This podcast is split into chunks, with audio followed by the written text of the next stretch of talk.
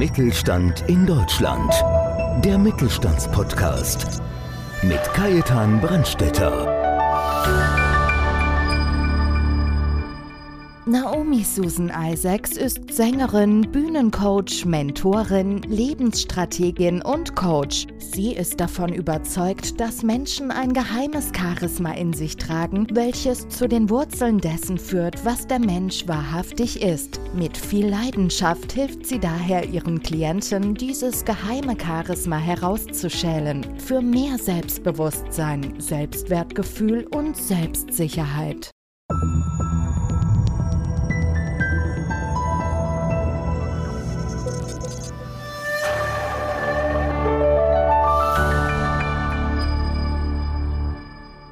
Ich bin Kajetan Brandstätter vom Podcast Mittelstand und heute begrüße ich als Gast Frau Naomi Susan Isaacs. Sie ist in ihrem Leben schon viel rumgekommen und hat vieles erlebt und hat auch immer ihre Berufung gefunden. Liebe Naomi, ich darf dir sagen, du hast es mir erlaubt. Du hast ja in deinem Alter von 79 Jahren eine weitere Berufung gefunden. Ja. Ich sage immer, andere sitzen da im Schaukelstuhl und lesen ihren Enkel Geschichten vor und du machst sehr erfolgreich, gibst du dein Wissen einfach weiter und bringst andere Leute in den Erfolg, in die Blüte. Willst du uns einfach mal etwas zu deinen Meilensteinen in deinem doch bewegten Leben sagen, liebe Naomi? Ja, sehr, sehr gerne.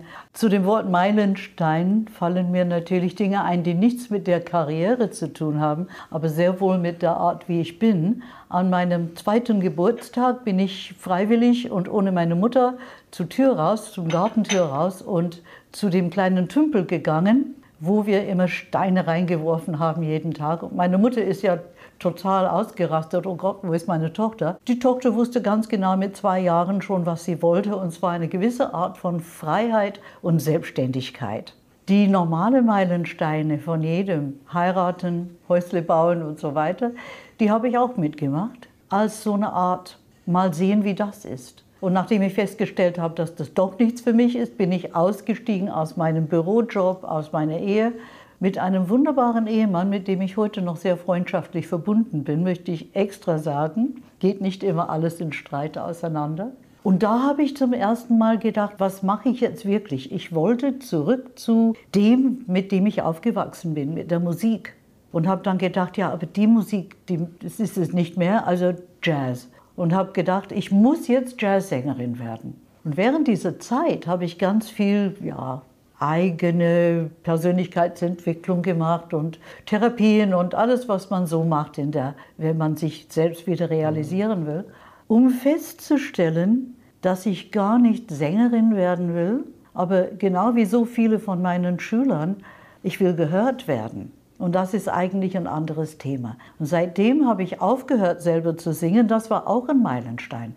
Zu entscheiden, es war ein guter Weg, es war sehr wertvoll, aber es ist nicht im Moment mein Weg. Und mein Weg ist jetzt, das alles weitergeben, aus diesen verschiedenen Lebensbereichen gelernt habe und das macht unglaublich Freude. Ja, du hast eine tolle Erfahrung oder auch einfach diese, dieses gebündelte Wissen, das du in dir gesammelt hast. Wikipedia aller Isaacs.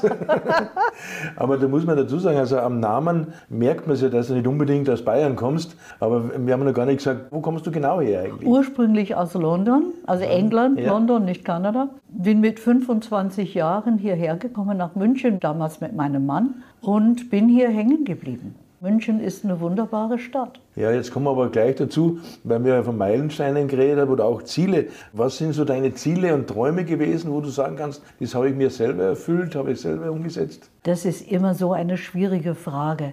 Es heißt immer bei so vielen Workshops, Business-Workshops und Marketing und so weiter, man muss ein Ziel haben. Ich habe nie Ziele gehabt, ich habe Träume gehabt. Wenn ich sie realisiert habe, haben sie sich immer als nicht genau auf den Punkt herausgestellt. Also ich habe mehr oder weniger meine Ziele entdeckt und nicht mir vorgestellt vorher. Ein Ziel, ein Wunsch, ein Traum war immer, als Einzelne durch die Welt zu gehen. Also nicht in Gruppen, nicht in Partnerschaften, in gar keinem Fall in einer Ehe. Also mein armer Mann hat das mit mir machen müssen, damit ich entdecke, dass das nicht mein Leben ist. Das war meine einzige klare Vorstellung als Einzelne durch die Welt zu gehen. Und was das bedeutet im Einzelnen, das habe ich dann entdeckt. Und es kann durchaus sein, dass ich jetzt nächstes Jahr was Neues entdecke, wo ich sage, ach, das mache ich jetzt nicht mehr oder ich wandle das ein bisschen um. Weil das, was ich heute mache, weitergeben, ist nur eine Umwandlung dessen, was ich bisher gemacht habe. Es ist nichts Neues in dem Sinne was sich ja auch viele als Ziel setzen und dann die meisten ja leider Gottes nicht umsetzen, Buch zu schreiben. Weil es geht ja nicht nur um Hausbau, Kinder kriegen, heiraten, sondern auch ein Buch zu schreiben. Ja. Und du hast ja heute dein Buch mitgebracht. Den Titel finde ich toll. Postkarte aus Bali, ein Kinderbuch für Erwachsene. Willst du uns einfach mal ein bisschen was sagen dazu zu deinem Buch? Ja, sehr gerne. Ich wollte ein Buch für Kinder schreiben. Ich wollte eigentlich mit einem Kollegen ein Musikprojekt machen, wo wir in die Schule gehen und den Kindern ein Thema geben und die improvisieren und alles wunderbar. Und da hat der Kollege gesagt, wir brauchen ein Konzept. Ich und Konzept, das sind im Prinzip zwei verschiedene Planeten. Aber für die Schule brauchen wir das.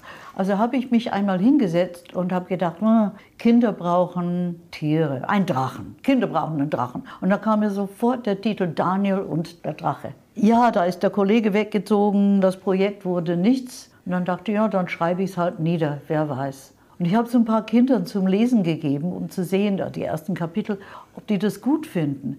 Und die waren beide gleich, also verschiedene Familien, und die beiden sagten, nein, nein, es ist nicht langweilig. Und ich dachte, na, aber der Funken ist nicht wirklich übergesprungen. Aber von dem einen Kind kam dann der Vater und hat gesagt, du, ich habe echt feuchte Augen gekriegt. Mhm. Und ich dachte, okay, dann ist es gar nicht für Kinder, dann ist es für Erwachsene.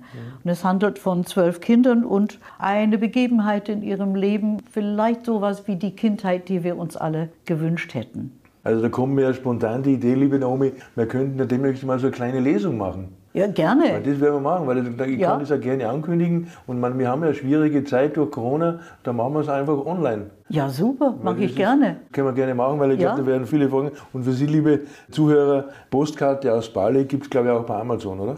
Nein. Nein? Nein, das gibt es inzwischen nur bei mir. Okay. Ausschließlich bei mir, aber dafür signiert. Aber wir machen unten den Link dazu und dann kommen wir auf jeden genau. Fall dazu. Naomi, jetzt reden wir noch einmal über deine, ich glaube, man sagt hier mit deinen Klienten, wer kann den meisten Nutzen von dir haben oder wer kommt zu dir im Normalfall? Als Berufsgruppe kann ich sagen, alle. Ich habe Studenten, ich habe Ärzte, ich habe Führungskräfte. Also die Berufsgruppe ist nicht interessant. Was interessant ist, ist, dass der Mensch, der kommt, sich selbst auf den Grund gehen will, entdecken will, wer er wirklich ist. Und aus meiner Erfahrung zu erkennen, ah, das bin ich nicht mehr oder das war ich vielleicht nie, habe ich gelernt, dass viele andere Leute irgendwas nachjagen, was ihnen gar nicht entspricht. Und ich nenne das in der Zwischenzeit, habe ich, weil mein Name immer wieder mit dem Begriff Charisma in Verbindung gebracht wurde, bin ich dem Wort Charisma auf den Grund gegangen und wenn man wirklich zurückschaut, das hat nichts Ausschließliches mit Ausstrahlung und Bühnenpräsenz und all diese Dinge zu tun, mhm. sondern das Wort bedeutet in seinem Ursprung die Gottesgabe. Es wurde oft oder meistens dazu benutzt, diese Qualität zu beschreiben, diese Leadership, diese inspirierende Qualität, die manche Menschen haben. Aber es ist nicht immer so. Manche Menschen haben eine Gabe, die man gar nicht im ersten Moment sieht. Wie zum Beispiel ein ganz lieber Freund von mir, das Fotograf. Er hat die Gabe, in den Jazzclub reinzukommen, ohne dass man ihn sieht, durch das ganze Publikum sich zu bewegen, auf die Bühne zu und den Leuten wirklich, so den Musikern von unten ganz so ins Gesicht zu fotografieren und er ist neben mir gestanden an der Bar und hat mich fotografiert, hat mir das Foto geschickt und sagt, ich habe gar nicht gewusst, dass du da bist. Ja, ja, ich will nicht stören. Also er hat die Gabe, sich unsichtbar zu machen, mhm. sich so zu bewegen, dass er überhaupt nicht auffällt. Das hat nicht jeder. Ja, du hast ja ganz tolle Klienten, wenn ich das so sagen darf. Du hast ja sogar eine Heavy Metal Band hast du einmal trainiert. Ja. ja das finde ich stark. Das hat echt Freude gemacht. Ja. Das war mehr das Wissen aus meiner Zeit als Sängerin und Bühnenmensch. Ja. Und es ging darum, dass die Band jeder für sich gespielt hat. Und zwar sehr eifrig und mit viel Energie und Elan. Aber das war nicht eine Gruppe. Die haben nicht eine Gruppe gebildet. Mhm. Und dann haben wir einfach kleine Übungen gemacht, mehr Theaterübungen, nicht Musik. Nicht aus dem Musikbereich, wie mache ich aus diesen fünf einzelnen Personen eine eingeschworene Truppe. Das hat echt Spaß gemacht. Ja, Naomi, man muss auch sagen, in der heutigen Zeit, wenn man, wir leben momentan in einer schwierigen Zeit, muss man ganz klar ja. sagen. Ich sehe es einfach, äh, dieses Virus verändert ja auch die Menschen leider Gottes auch. Wenn du halt ja. rausgehst, ich merke es selber, ich habe wirklich mit vielen Leuten zu tun und die reagieren alle anders. Ich bin weder Impfgegner noch Befürworter, ich halte mich da raus. Jeder muss das für sich selber entscheiden. Ja. Aber es ist einfach so, es hat die Menschen einfach verändert. Und gerade durch dieses Alleinsein im Homeoffice, da leiden halt einfach sehr viele. Und da ist, glaube ich, jetzt ganz, ganz wichtig, dass Firmen wirklich auch für dieses Team was machen. Ja. Und da kannst du wirklich auch wunderbar helfen, dass du einfach sagst, du bringst die Leute einfach per Zoom zusammen. Aber das Wichtige und Entscheidende ist ja, und da bist ja du prädestiniert dazu, für dich zählt ja nicht, ob der jetzt Trainer ist, Verkäufer oder egal was der ist. Entscheidend ist der Mensch. Ja. Und der Mensch muss zusammenfinden und da glaube ich, kannst du wunderbar helfen. Gell? Also es wäre mir eine Ehre und eine Riesenfreude, wenn jemand sagen würde, wie bringe ich mein Team seelisch, emotional wieder zusammen, obwohl die alle im Homeoffice sitzen. Und ich bin bei Toastmasters, bei einem von den vielen Münchner Toastmasters Clubs. Und für die habe ich auch einen Workshop gemacht, auch für die Rotary Club. Wie verhalte ich mich im Zoom, damit der Kontakt zu meinem Gesprächspartner da mhm. auch Auge im Auge stattfindet. Mhm. Was natürlich in Zoom ganz komisch ist, weil man darf mhm. den gar nicht anschauen, ja. sondern in die Kamera. Ja. Aber auch dann gibt es Möglichkeiten, dass die Menschen merken, ach, ich werde doch persönlich angesprochen. Und ich bin gemeint und ja. ich fühle mich als Teil von der Gruppe. Ja. Ich habe auch Gruppen ins Leben gerufen. Mhm. Eine Gruppe, die sich einmal im Monat trifft, um sich in Englisch über das Thema des Monats zu Einfach sprechen. Auszutauschen, ja. Ja, genau. Ja, das finde ich einfach schön, weil es ist ja wirklich so, mein lieber Freund von uns, Jean-Marie, der macht ja auch ja. bei mir immer wieder Webinare, erst nächste Woche wieder, wo man sagt, dein Bildschirm ist deine Bühne. Aber ja. wichtig ist einfach trotzdem auch, den Kontakt zu halten zu den Menschen. Unbedingt. Unbedingt. Und der Kontakt kann gerade in Zoom, wenn man sich die Zeit nimmt, daraus entstehen, dass man nicht sagt, okay, heute müssen wir das und das besprechen und was machen Sie und was machen Sie, alles klar, tschüss. Das kann man am runden Tisch machen, weil dann mhm. hat man trotzdem den Menschen, da, trotz allem hat man den Menschen da. Mhm. In Zoom hilft es enorm, wenn man tatsächlich ein paar private Gespräche anfängt. Und ich habe gemerkt, in dieser einen Gruppe, die ich gegründet habe, die ist zweckfrei. Mhm. Das ist einfach ein Austausch. Da gibt es Leute, die sagen, oh, wo ist die heute? Kann sie nicht kommen? Und wo ist der? Die sind in ganz unterschiedlichen Ländern.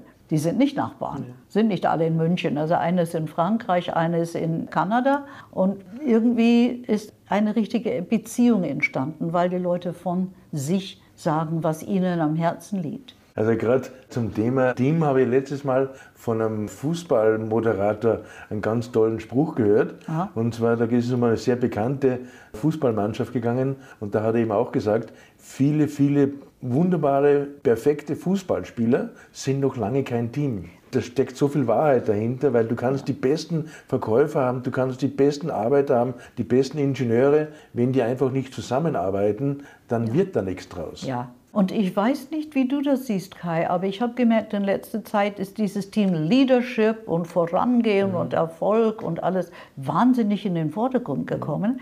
Aber ich frage mich, wer kann auf eine Bühne stehen, wenn nicht bei einer kleinen Bühne mindestens sechs Leute hinten stehen mhm. und das alles für den Menschen vorbereiten. Mhm. Wenn eine Person auf die Bühne geht, da mhm. gibt es denjenigen, die Karten verkauft hat, die das Theater vorbereitet hat, die die Stühle bereitet hat und hinter den Leuten auch aufräumt. Das sind die eigentlichen Menschen, die die Welt am Laufen halten. Und die werden durch diese moderne Erfolgsdenke ganz oft links liegen lassen, vergessen und überhaupt nicht gewürdigt. Und das ist ein Teil von meinem Anliegen, dass besonders diese Menschen lernen, auch ich bin wichtig und ich weiß nicht, habe ich Zeit für eine kleine Anekdote? Aber selbstverständlich. Da warten alle darauf. also es war eine ganz, ganz liebe junge Frau in einem Workshop. Eine von diesen Personen, die man oft nicht so merkt. Ein rundes Gesicht ohne markante Features im Gesicht. Und sie wollte mehr Charisma. Das, was sie unter Charisma verstand, so Ausstrahlung. Weil sie sagte, ich will mehr verdienen, aber ich kriege es irgendwie nicht. Und ich glaube, wenn ich ja, wenn ich mehr Ausstrahlung hätte, könnte ich besser verdienen, so ungefähr. Es war ein Dreitages-Workshop. Und irgendwann einmal in diesem Gespräch sagte sie, wisst ihr, mich merkt man erst, wenn ich nicht da bin. Und dann habe ich solche Ohren gekriegt, weil sie im Backoffice gearbeitet hat. Sie war in der Verwaltung, sie hat alles am Laufen gehalten, mhm. während die Chefs und die Verkäufer und die ganzen wichtigen Leute ihre Sachen gemacht haben. Und sie hat das Ganze erledigt, was wichtig war, um den Laden am Laufen zu halten. Und dann haben wir gesagt, okay, das nächste Mal, wenn du dich vorstellst, in der alten Firma kriegst du kein Geld mehr, die kennen dich, das ist gelaufen. Bewerbe dich neu.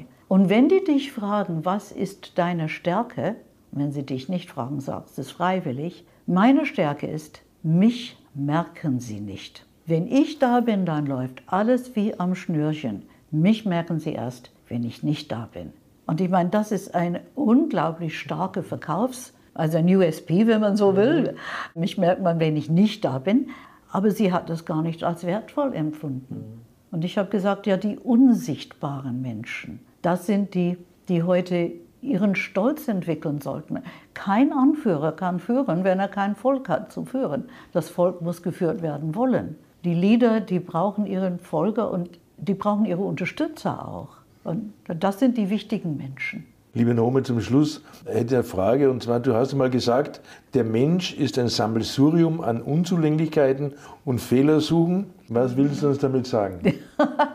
Wie viele Menschen kennst du, lieber Kai, die sagen, ich bin Perfektionist? Eine Menge, oder? Doch, jede Menge, ja. Ist das nicht ein bisschen so Zeitverschwendung und Energieverschwendung? Was verstehen wir unter perfekt?